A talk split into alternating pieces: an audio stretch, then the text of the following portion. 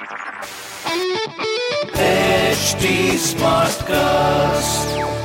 You are listening to a Mint production brought to you by HT Smartcast. Hi, Why Not Mint Money is a daily podcast on personal finance that helps you get smart about managing money. We help you understand basic money concepts to keep you from making bad money mistakes. Why Not Mint Money is your one stop solution to money matters. So, let's get started. Welcome to your money journey.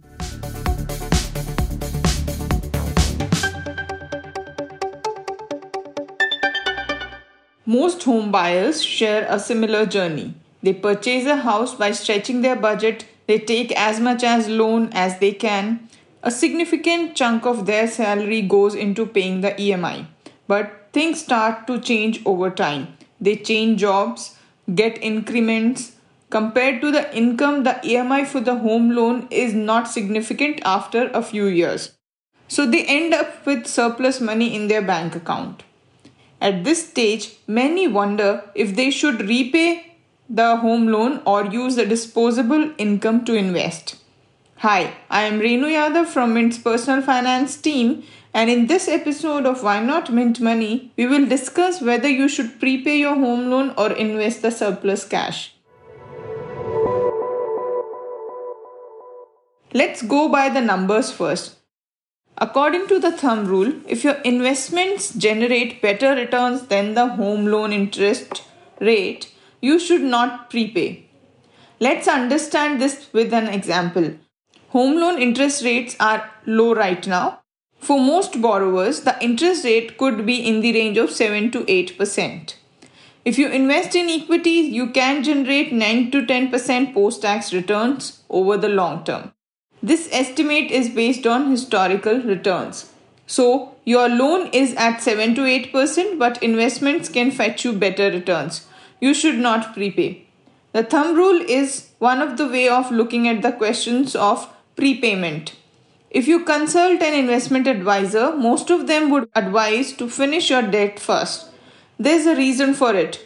In case of an unfortunate event, family finances can get impacted the bread earner could die, any debt would affect the family finances. But before you decide on whether you should prepay or invest, make sure you have safeguards in place to cover your finances.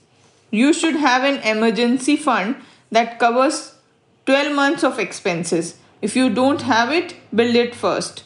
Use the extra money in your bank account. Other safeguards you need are insurance policies that cover your life and health it should be adequate. Another thing to consider is whether you have any future commitments. For example, you may have to pay for the tuition fees and school fees of your children. Check whether you have saved for such expenses. Once all these check boxes are ticked, only then evaluate whether you should prepay the home loan or invest the money. That's all from this episode of Why Not Mint Money. Thanks for tuning in.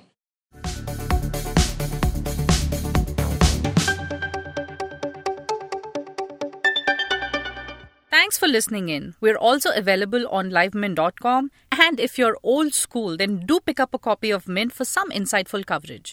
If you have any questions you want us to address, do reach us out at HT Smartcast. We are present on Twitter, Facebook, and Insta. And if you want to connect over email, write into us at mintmoney at livemint.com. Until next time, it's bye bye. This was a Mint production brought to you by HT Smartcast. HT Smartcast.